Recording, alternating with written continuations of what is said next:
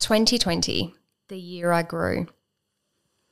Secretly, I loved 2020. Although the challenges presented were some of the greatest I have ever faced, these challenges forced me to change. When COVID 19 hit Perth, I was actually in hospital. When I went in, life was completely normal, and in a few short days, the world I knew was gone. I delivered a healthy, beautiful baby daughter, Amelia, and the first five days that we spent together, I was somewhat oblivious to what was going on in the outside world. And I really didn't care. My family was complete. My son, Andy, and my husband, Josh, actually very much enjoyed this time, just us together. No one could come to visit us. Um, there was no pressure for us to go anywhere or attend anything because life was pretty much cancelled not having to run off here, there, and everywhere and entertain people with a newborn was actually a blessing.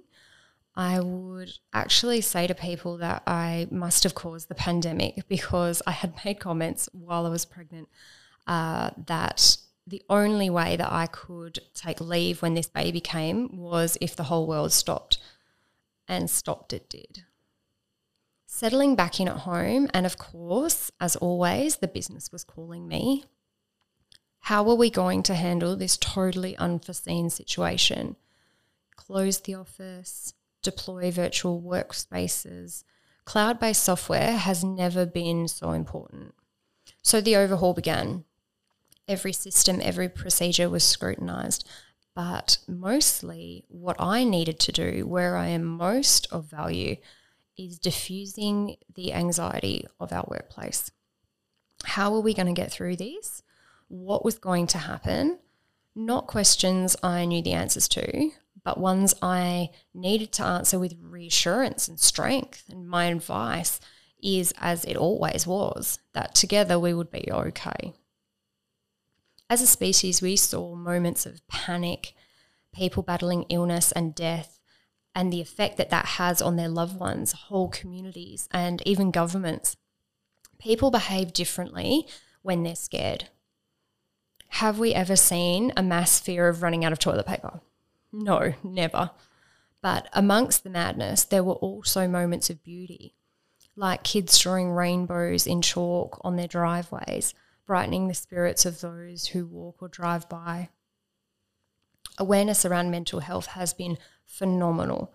The focus on how being isolated can be damaging for many, but for me, I found some real comfort in it even a need for it to be just with myself, alone with my thoughts. I can I can just be me, not a boss lady, not a mum, not a wife, not a friend, just for a short time to practice gratitude for all those things that I get to be me the rest of the time. It has made me realize how important some solitude can be.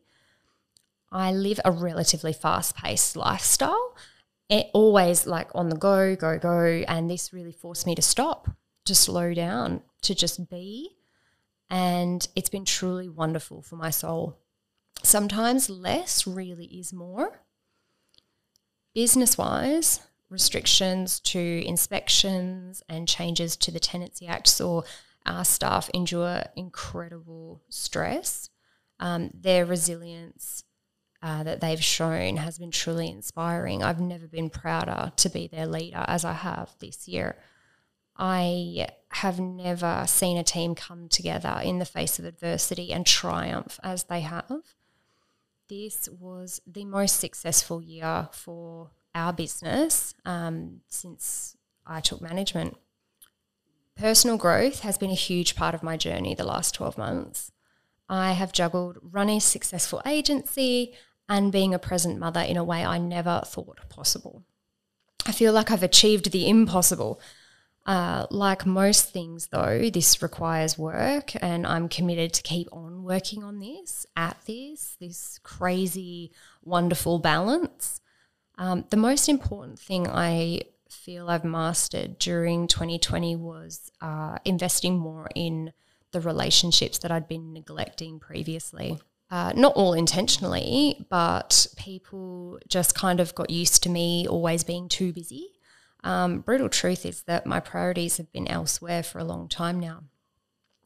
Um, now that I'm at home and I'm found and I've grown and I'm sending those messages and I'm making those calls and I'm having those catch ups and I'm available for others um, and I'm loving the person that I'm becoming because of it looking back, there is something reassuring in knowing that amongst all the darkness, I've found so much light.